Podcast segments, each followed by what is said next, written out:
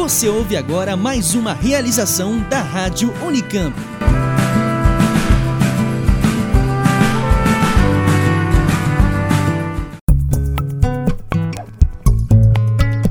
Começa agora Cá Entre Nós, um podcast sobre educação e inclusão.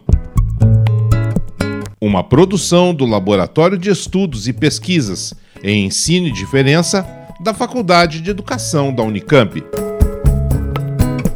Realização Rádio Unicamp.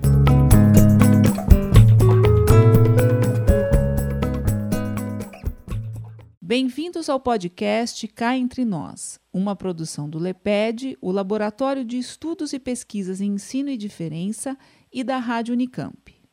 O LEPED é ligado à Faculdade de Educação da Unicamp e tem como um dos eixos de trabalho as pesquisas e os estudos sobre educação inclusiva. E é justamente sobre o direito à educação inclusiva que vamos falar hoje. Nós vamos conversar com a Procuradora Federal dos Direitos dos Cidadãos adjunta, a doutora Eugênia Gonzaga, a respeito dos impactos sobre esse direito no contexto da revisão da Política Nacional de Educação Especial na perspectiva da educação inclusiva. Tudo bem, doutora Eugênia? Como vai a senhora? Tudo bem? Tudo bem, e você? Como vai? Muito bem. Muito obrigada por participar com a gente desse podcast. É um prazer tê-la aqui conosco para conversar sobre esse assunto, que é um assunto tão urgente, vamos colocar assim. Sim, é... muito honrada com o convite, viu, Marta? Porque a professora Maria Tereza Mantuan e o LEPED, eles são parceiros antigos nessa luta pela educação inclusiva e eu aprendi muito com, com todos eles. É um prazer, professora. Bem, Quanto à, à, revisão dessa política, né, apesar do nome imenso que essa política tem, é, o que, que ela significa? Quando eu comecei a atuar nesse tema, lá nos anos de 2002, 2003, 2004, é, qual que era a alegação mais constante das escolas que não queriam receber crianças com deficiência? Diziam assim, nós não estamos preparados para receber alunos com deficiência. E nós passamos a atuar pelo Ministério Público Federal muito firmemente em relação ao Ministério da Educação, porque é, isso era um argumento generalizado das escolas, não era um problema de um ou outro município.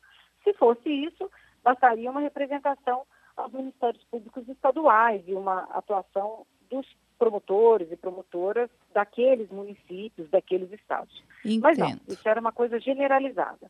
Então, atuamos perante o Ministério da Educação para revisar as normas, para revisar a, a, sua forma de é, entrega de verbas para essas pessoas com deficiência poderem estudar, né? E nós constatamos lá então que era tudo ao contrário, né? Apesar da Constituição falar no direito à inclusão, né, no direito ao atendimento especializado, preferencialmente na escola comum, toda a verba relacionada com educação especial ia apenas para instituições especializadas, que ofereciam ensino segregado. Entendo. E não é, para escolas que faziam inclusão. Quer dizer, então, isso a gente está falando sim. de um período é, de 2002, né? Se, isso. De 2002. O que levou a, a, a, surgir essa política que hoje eles querem revisar. É, essa política ela é de 2008, né? Isso. Ela é posterior, então, a esse período, essa fase que você está contando aqui para gente. Essa política, então, é fruto exatamente dessa fase em que nós cobrávamos do MEC essa postura para explicar para as escolas como receber pessoas com deficiência, como destinar né, os municípios, como fazer para destinar as verbas que pudessem ser computadas ou não entre verbas do Fundef, hoje Fundeb. Né? Então a política ela, ela, ela é uma política assim, muito esclarecedora para garantir o direito à inclusão. E por isso que é, nós consideramos que ela é tão importante, porque antes dela, a efetivação do direito à inclusão era praticamente inexistente. Entendo, quer dizer, porque não havia condições e nenhum regramento, vamos dizer assim, para que para esclarecer como a inclusão deve acontecer. Então, na verdade, é, é a, o recurso, todos os recursos materiais iam todos para as instituições e as escolas comuns, elas ficavam sem condição de, de receber e de lidar com esses estudantes, correto? Exatamente. Elas Entendi. se consideravam despreparadas Tá. e havia muito pouco, assim, muito pouca iniciativa por parte do poder público para que elas efetivamente recebessem com qualidade esses alunos com deficiência. Isso até pelo menos 2005, 2006. E aí é que vem esse documento chamado política. A política, ela não é uma, uma lei. Ela, como o próprio nome diz, é uma política. O que, que é isso? O governo entra e diz, olha, é assim que eu vou efetivar o direito à inclusão. Então, ele escreve no documento aquilo que ele vai fazer para isso e as escolas, então, aderem, porque elas precisam, elas não podem mais continuar recusando as pessoas com deficiência. A recusa é, é discriminação, é crime pela legislação. Sim. Né? Mas elas também queriam saber como fazer. Então, vem esse documento e, e foi um documento que mudou radicalmente o cenário de, de exclusão que nós tínhamos no, no Brasil. Para chegar agora, né, a partir de 2016, o MEC resolver mudar essa política. Né? É, a, a, mudança de nome já começa na mudança do nome. É, você falou um nome bem comprido. Né? A política anterior, ela se chama, aliás, que ainda está vigente, claro. não foi alterada ainda. É Política Nacional de Educação Especial na perspectiva de educação inclusiva. Correto. Ou seja, educação especial, tudo aquilo que precisar de diferente para alunos com deficiência, tem que ser sempre pensado numa perspectiva de inclusão porque senão eu estou falando apenas de segregação, né? E, e aí, a partir de 2016, o Ministério da Educação começa a elaborar essa proposta de nova política. E aí já começa do nome, que se chama apenas Política Nacional de Educação Especial. Tiraram a perspectiva da educação inclusiva. É, eu aproveito para lembrar a quem está ouvindo a gente, os nossos ouvintes, que a gente já gravou dois programas a respeito, nós temos dois outros programas sobre a, esse processo de revisão de que o MEC chama de atualização e que para o LEPED, na verdade, é uma descaracterização da política em vigor. Né? E um dos pontos é esse que a doutora Eugênia está trazendo para a gente, que é a mudança do título, né? que não é uma questão apenas de, de uma, um novo nome, quer dizer, tem uma alteração de sentido aí, eu estou entendendo, doutora Eugênia? Com certeza, é uma alteração muito grave de sentido. E, e, além disso, quer dizer, temos esse processo que começou em 2016. No ano passado, é, houve todo um processo de, de reuniões no Ministério da Educação. Depois dessas reuniões, é, houve uma, uma, uma, consulta pública né, no entendimento do MEC, que também é questionado por outros segmentos aqui da, do movimento de inclusão. E esse, e, e, e esse processo resultou num documento que foi para o Conselho Nacional de Educação. É isso que aconteceu, doutora? É. A, na verdade, a intenção no ano passado era já considerar aprovada essa política nacional de educação especial, independentemente de perspectiva de educação inclusiva. A ideia Sim. era considerar aprovada. E com a movimentação dos, das pessoas né, que sempre batalharam pelo direito à inclusão e principalmente do LEPED, né, essa reclamação dessa incoerência dessa nova política, que de novo não tem nada, né, na verdade até um retrocesso ao passado. É, então esse, esse, esse questionamento chegou ao Ministério Público Federal e no âmbito da Procuradoria Federal dos Direitos do Cidadão, existem grupos de trabalho sobre vários temas específicos, né, meio ambiente, saúde mental e outros. E existe também um grupo é, que se chama Grupo de Trabalho Inclusão Direitos de Pessoas com Deficiência.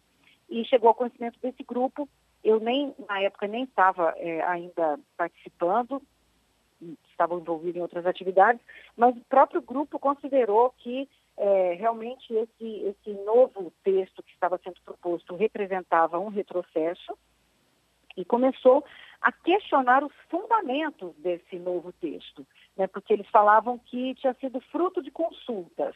Onde estavam as consultas? Não tinha nada comprovado. É, tinha sido fruto de produtos de consultores, de especialistas que tinham chegado a essa conclusão. Onde estão esses produtos? Que documentos são esses? E eles não apresentaram.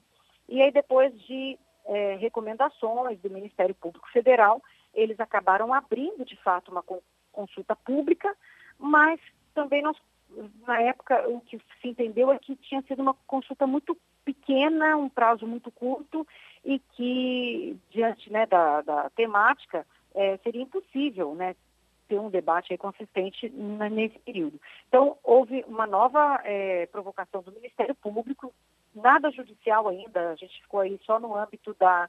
É, a gente está relatando só o âmbito administrativo, né? Em que foi questionado que essa consulta não era suficiente né, para produzir um documento novo dessa magnitude. O Ministério então, Público considerou isso, que, que considerou não... isso e, de, e, enviou né, essa conclusão para é, o Ministério da Educação. E o que eles decidiram, então, já no apagar das luzes do governo do ano passado, foi que, então, o órgão adequado para se fazer esse tipo de normatização seria o Conselho Nacional de Educação. Então, eles encaminharam para o esse, essa questão da política para o Conselho Nacional de Educação. E aí começa, então, outro capítulo.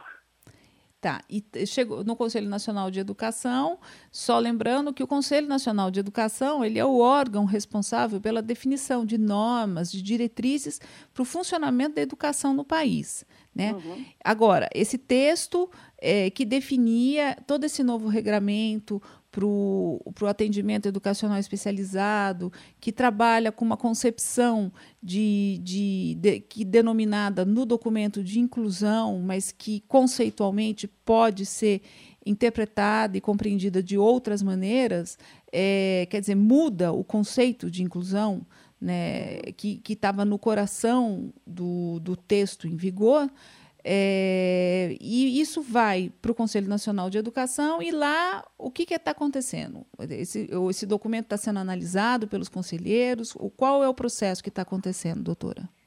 É, nós imaginávamos que esse documento estava sendo analisado pelos conselheiros, mas segundo é, nós ficamos sabendo, né, por várias fontes, o Conselho Nacional de Educação resolveu é, instituir um procedimento para elaboração de diretrizes nacionais de educação especial. Ele abandonou o termo política nacional, até porque está certo, política quem faz é o executivo, né? A, a, definição de como ele vai fazer as coisas é do executivo. E o Conselho Nacional ele é muito mais assim é, para oferecer esse regramento geral. E então ele com com o fato do tema ter chegado até ele, ele inaugurou então um procedimento para a elaboração de diretrizes nacionais de educação especial. E nós até imaginamos que então teria sido abandonada a ideia de se fazer uma política nacional de educação especial. E que então agora a questão seria acompanhar a elaboração de, das diretrizes nacionais. E esse tipo de é, documento, né, diretrizes, exige uma série de audiências públicas, consultas, e é tudo feito de acordo com é, um protocolo mesmo, né, do, do, Conselho Nacional de Educação. Não, não dá para impor uma diretriz, é, ela é sempre fruto de uma construção coletiva. Todos esses conselhos, eles são é, autênticos, né, instrumentos de democracia participativa. Bem, então imaginamos que a questão da política tinha sido sepultada e que então agora teríamos de acompanhar essa elaboração dessas diretrizes nacionais. Mas a nossa surpresa foi que é, existe então esse procedimento para é, elaboração de uma de diretriz nacionais de educação especial, mas o, o, Conselho Nacional não disse que a política que o MEC tinha elaborado é, não estava correta ou que seria substituída por essas diretrizes. Ele simplesmente, segundo soubemos, ele devolveu para o MEC e dizendo que nada tem a opor quanto àquele documento. Então, ainda é possível que o MEC atual acabe aprovando esse documento, né, que foi proposto no ano passado, ao qual o Conselho Nacional de Educação não acrescentou nada, e é possível que o Conselho Nacional, então, agora passe a trabalhar com uma diretriz nacional, que a gente não sabe se ela vai ser contra ou a favor, isso que está nessa proposta de política. Está tudo assim ainda em suspenso, né, acontecendo. E o que a gente vê é realmente uma tentativa de ir pelas bordas, né, é, minando esse direito à educação inclusiva, fazendo com que, aos poucos, as escolas não, não, tem, não sintam né, nessa obrigação de receber a todas as pessoas, sem discriminação, porque elas podem é, alegar que elas estão embasadas nesse tipo de documento. Mas, assim, do ponto de vista da, da, desse ordenamento geral da União, né? esse ordenamento do país, vamos dizer, porque nós temos uma política que está em vigor desde 2008. Existe esse texto que foi construído nos, ao longo dos últimos dois anos e que ele está ali em suspenso, né? Aí o Conselho Nacional, ao mesmo tempo, está é, tá trabalhando uh, pelas diretrizes. Inclusive, existe um documento do Conselho Nacional de Educação estabelecendo um cronograma para elaboração e publicação, divulgação dessas diretrizes, né? Exato, ele está seguindo o protocolo então, de diretrizes. Existe, porque tem um grupo de trabalho lá dentro que está trabalhando uhum. nessas diretrizes. Sim. Agora, uh, do, o que eu estou entendendo é que essas diretrizes, elas não casam, é, enfim, a gente não sabe ainda porque elas estão em elaboração, mas existe essas diretrizes, como é que elas não encaixam na política em vigor? É não muito... dá para dizer isso ainda, Marta. Tá. A gente não pode afirmar. Tá. Essas diretrizes estão em elaboração. Tá, o que a gente elaboração. sabe que não casa é esse texto que, infelizmente, o Conselho Nacional de Educação devolveu para o MEC dizendo que nada tem opor. Então, isso é uma sinalização do, desse pensamento que hoje está né, tá vigorando no, no, Conselho Nacional de Educação. A gente não pode afirmar que a diretriz também vai seguir essa mesma linha. Entendi, entendi, entendi qual que é o processo. Ou uhum. seja, é, nós temos um texto de uma política que está ali em suspenso, nós temos uma política em vigor e, simultaneamente a isso tudo, o Conselho Nacional trabalhando na elaboração de novas diretrizes. Hoje nós já temos diretrizes para a educação especial na perspectiva inclusiva. Isso Não, já existe. Tem uma política. A Nós temos uma política. é, que a política que é do MEC. Uhum. Do próprio Conselho, eu é, acho que não tem nada muito atualizado nesse tema. Hum. Realmente seria até importante ele aprovar aí diretrizes da educação especial na perspectiva de educação inclusiva. Correto. Mas não é nem esse o nome que eles estão dando, né? Entendo. E aí, o, o, o, a, é, eu acho que você trouxe agora uma questão importante, que é, é a consequência desse ambiente é, sobre as escolas. Né? Já existe alguma sinalização, alguma, algum movimento?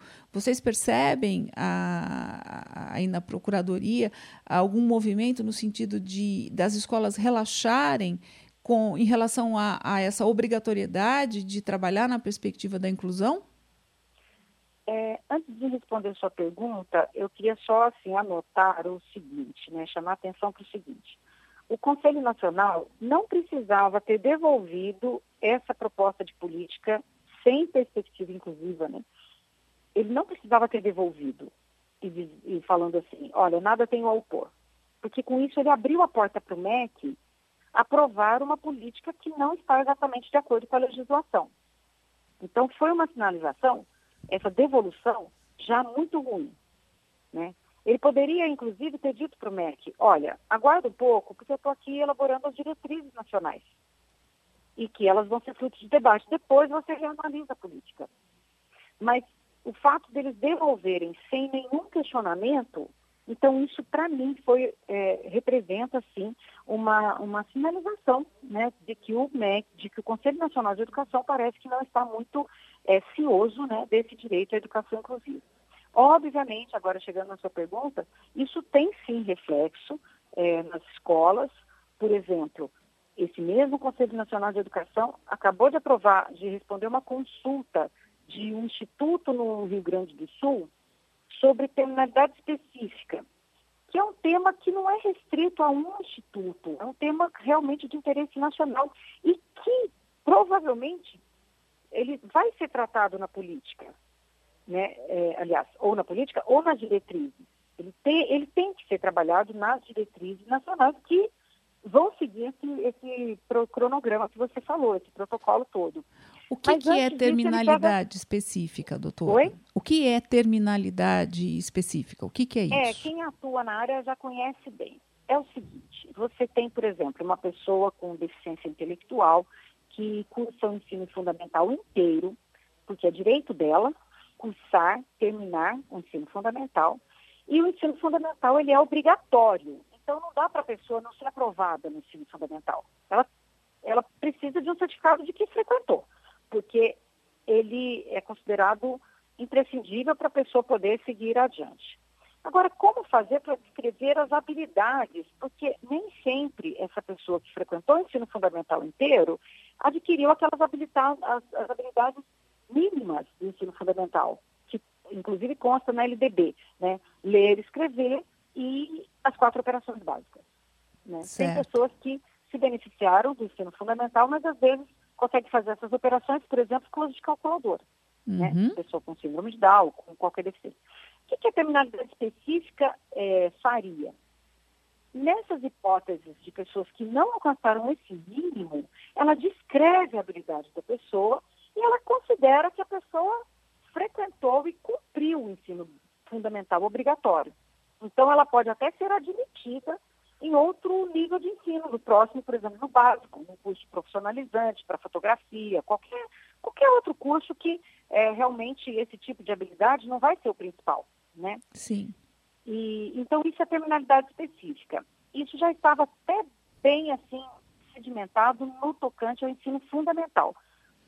Mas com o fato de que recentemente o ensino médio também se tornou obrigatório, uhum. as é, escolas de ensino médio queriam saber, então, como fazer a terminalidade específica no ensino médio profissionalizante. Porque todo mundo tem direito a entrar no ensino médio profissionalizante, mas e se essa pessoa não adquiriu a, a competência necessária para aquela profissão certo. específica? Então, como que fica? Se ele não fosse obrigatório, era só dizer, olha, não alcançou.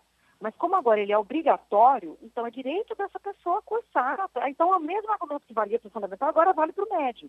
Só que o médio ele tem, ele tem características bem diferentes, né? Então, para assim, demonstrar o quanto esse tema é delicado e que merecia realmente um debate, uma discussão. E, e qual foi a foi decisão feito. do Conselho? A posição do, do Conselho Nacional foi responder ao, ao Instituto é, dizendo que ele pode segmentar, dar certificados diferentes para algumas deficiências. E ele escreve ali que deficiências são essas. Entendo. E, e ele não deixa claro se esse certificado vai servir, por exemplo, apenas para uma matrícula num curso seguinte ou se vai habilitar essa pessoa para o exercício da profissão. Isso ali não ficou muito claro eu acho que para mim é, não habilita. Mas ao mesmo tempo ele restringe isso para certas pessoas com deficiência. Então é como se fosse já um rótulo. Se você tem síndrome de Down, ou autismo, ou, sei lá, dislexia, e você entra naquele instituto que recebeu essa possibilidade, você já vai entrar num regime diferenciado dos outros. Ah, então ele é, essa é, essa decisão essa decisão foi tomada em relação a uma instituição, certo, doutora? A uma instituição, mas o fato é que cria um precedente para que possa ser e é uma instituição federal de ensino. Os hum. outros institutos federais estão analisando se eles vão aplicar também esse, essa, claro, esse parecer. Eu entendo. E, e, e, eu acho que o que parece importante desse processo é que não é só uma questão de conceder o certificado ao estudante. É, é, na verdade, isso afeta todo o processo de como vai ser a permanência desse estudante, a que tipo de, de, de, de, de formação ele vai ter acesso, quer dizer, afeta o direito à educação. Perfeito, você foi no ponto exato. Ao que esses estudantes tenham um regime diferenciado, que tenham aulas separadas, diferenciadas, de novo, ele admite que essa pessoa fique numa turma segregada e não numa turma de inclusão, numa turma com outras pessoas. E aí a gente volta para a lógica pré-política de 2008. Exatamente, lógica pré-política, nem, nem vou falar de 2008, né? Pré-2002, né? No tempo em que a Constituição tinha acabado de sair, ninguém sabia muito bem o que fazer. A gente volta tudo no tempo. E, e nós nem somos contra contra que você tenha, por exemplo, aulas específicas para específica claro. pessoa com deficiência. Né? Por exemplo, no ensino médio, né, imagina um curso aí para uma pessoa cega que, claro que vai ter algo muito diferente, que o cego precise ter essa aula, essa aula. mas aí a gente está falando, como eu sempre digo, do ensino, do atendimento especializado, que é um complemento. E nessa, é, nesse parecer, não está claro se esse ensino separado será apenas complemento ou se ele pode substituir o ensino básico. É, a grande questão é que, sendo o ensino básico obrigatório atualmente, assim como o ensino fundamental é obrigatório, não pode ser substituído por um curso qualquer. Né? Compreendo, doutora. Agora, é, isso está acontecendo no nível, vamos dizer, do, do Conselho Nacional de Educação, né, que é um órgão que tem determinadas atribuições de estabelecer normas, de estabelecer diretrizes é, no campo da educação.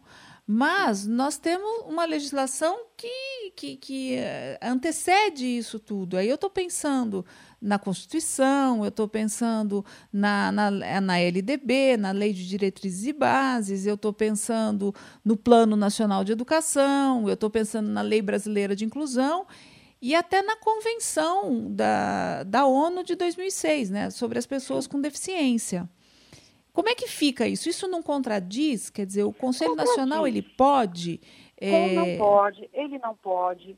Ele vai ficar sujeito à judicialização das suas é, decisões. Esse tipo de atitude vai ter que ser questionado na justiça. E como é, até já foi questionado antes, em 2015, quando saiu a Lei Brasileira de Inclusão, dizendo que as escolas particulares não podiam cobrar pelo a mais da, do aluno com deficiência, é, houve até uma, uma ação direta de inconstitucionalidade, 5357, que teve como relator o ministro Fachin, e o ministro Fachin foi muito claro, ele falou, olha, a inclusão é um direito fundamental, indisponível do aluno com deficiência, nenhuma é, disposição legal ou infralegal pode mudar esse direito constitucional e também assegurado pela Convenção. Tá. E esse direito não é só do aluno com deficiência, é também dos demais alunos. Claro, sem dúvida. O, o ensino básico, o ensino, o ensino básico, ele tem que ter esse colorido, ele tem que ter essa diversidade, só pena de não estar é, proporcionando uma formação completa para o estudante. E, então, eu tenho certeza que é um caminho realmente sem volta. Existe já uma compreensão muito forte né, por parte do, do judiciário dessa importância da inclusão. Então, Agora, você tem caminhos para se alcançar essa inclusão. Né? Então, terminalidade, específica é um caminho. Atendimento especializado é um caminho. É, o que eles estão tentando fazer hoje é dizer que eles fazem inclusão, mas eles estão usando caminhos de, de antigamente, que não Sim. eram da inclusão. Sim, é isso a gente até discutiu nos outros programas, né? Que a gente é. explicou as implicações de se mexer com o formato do AEE, por exemplo, do atendimento educacional especializado. Então, agora nós estamos nessa situação, doutora. Quer dizer, estamos. E, e como é que você vislumbra? A situação perante o Conselho Nacional é essa: o risco de retrocesso é grande. E não é possível ainda judicializar nada, porque, como eu disse, está tudo em andamento. Né? Claro. Então, é realmente um trabalho aí muito forte que se faz necessário, tanto por parte das autoridades, do Ministério Público, mas também, principalmente, da sociedade civil, dos técnicos, das pessoas que acompanham e que fazem parte né, dessas estruturas e que podem apresentar esses argumentos técnicos. Então, é, é esse momento de construção que nós estamos, mas que, na verdade, pode representar uma desconstrução né, de tudo isso. Isso é tudo muito, muito sério. Agora, isso não é só no âmbito da educação inclusiva, infelizmente. É, o Brasil, sei lá, o mundo todo, né, vem passando por uma fase é, de negação de direitos humanos. Né? Então, o século passado, né, a metade, a segunda metade do século passado, é, foi inspirada totalmente na Declaração Universal dos Direitos Humanos de 45. E depois foi aquela explosão né, de, dos direitos das minorias. Você então teve, nós tivemos então é, convenções da ONU, de outros, é, de outros é, organismos internacionais, sempre afirmando o direito à não discriminação, não só sobre pessoa com deficiência, mas sobre criança, sobre negro, sobre mulher, é, no âmbito do emprego. Então foi aquela explosão da, da, afirmação dos direitos das minorias. e, obviamente, teve é, reação a essa explosão. Né? Então, a gente assiste hoje uma reação contra esse tipo de avanço, né? a gente chama de avanço civilizatório, porque a inclusão é uma bandeira civilizatória. O contrário é a exclusão que todo mundo sabe no passado, né, representava nas tribos deixar para trás, né, pessoas Sim. que não conseguiam andar, pessoas idosas, simplesmente eram entregues para a morte, né. E então a gente vem civilizando, né, para que todo ser humano tenha, né, seu seu espaço e seja compreendido. Mas isso gera né, reação, gera consequência, e no final agora do século XX, início desse século XXI, infelizmente, ao invés da gente é, prosseguir no avanço, a gente está vendo que está é, tendo, então, retrocessos, intenção de, de, de, de promover retrocessos.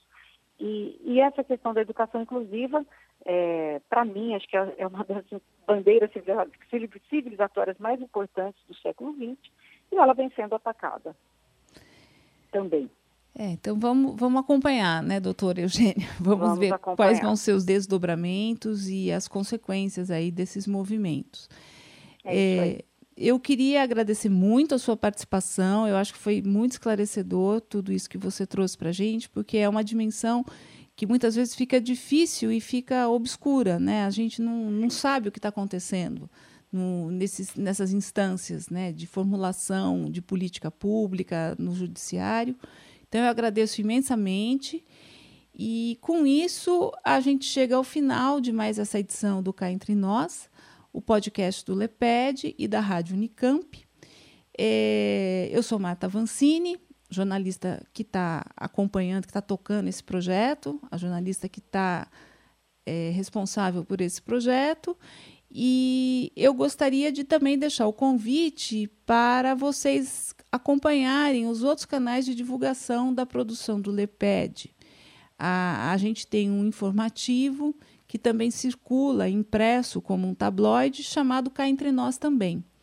Esse informativo ele já está na, na sétima, sexta edição e tem uma versão impressa e as edições também estão disponíveis no site do Cá Entre Nós. Então você pode acessar e acompanhar no www.caentrenosweb.com. Eu agradeço a participação de todos, imensamente novamente a participação da doutora Eugênia. Então, muito obrigada e até a próxima, doutora. Até a próxima, sempre à disposição. E muito obrigada também pelo convite. Viu? Obrigada, um grande abraço.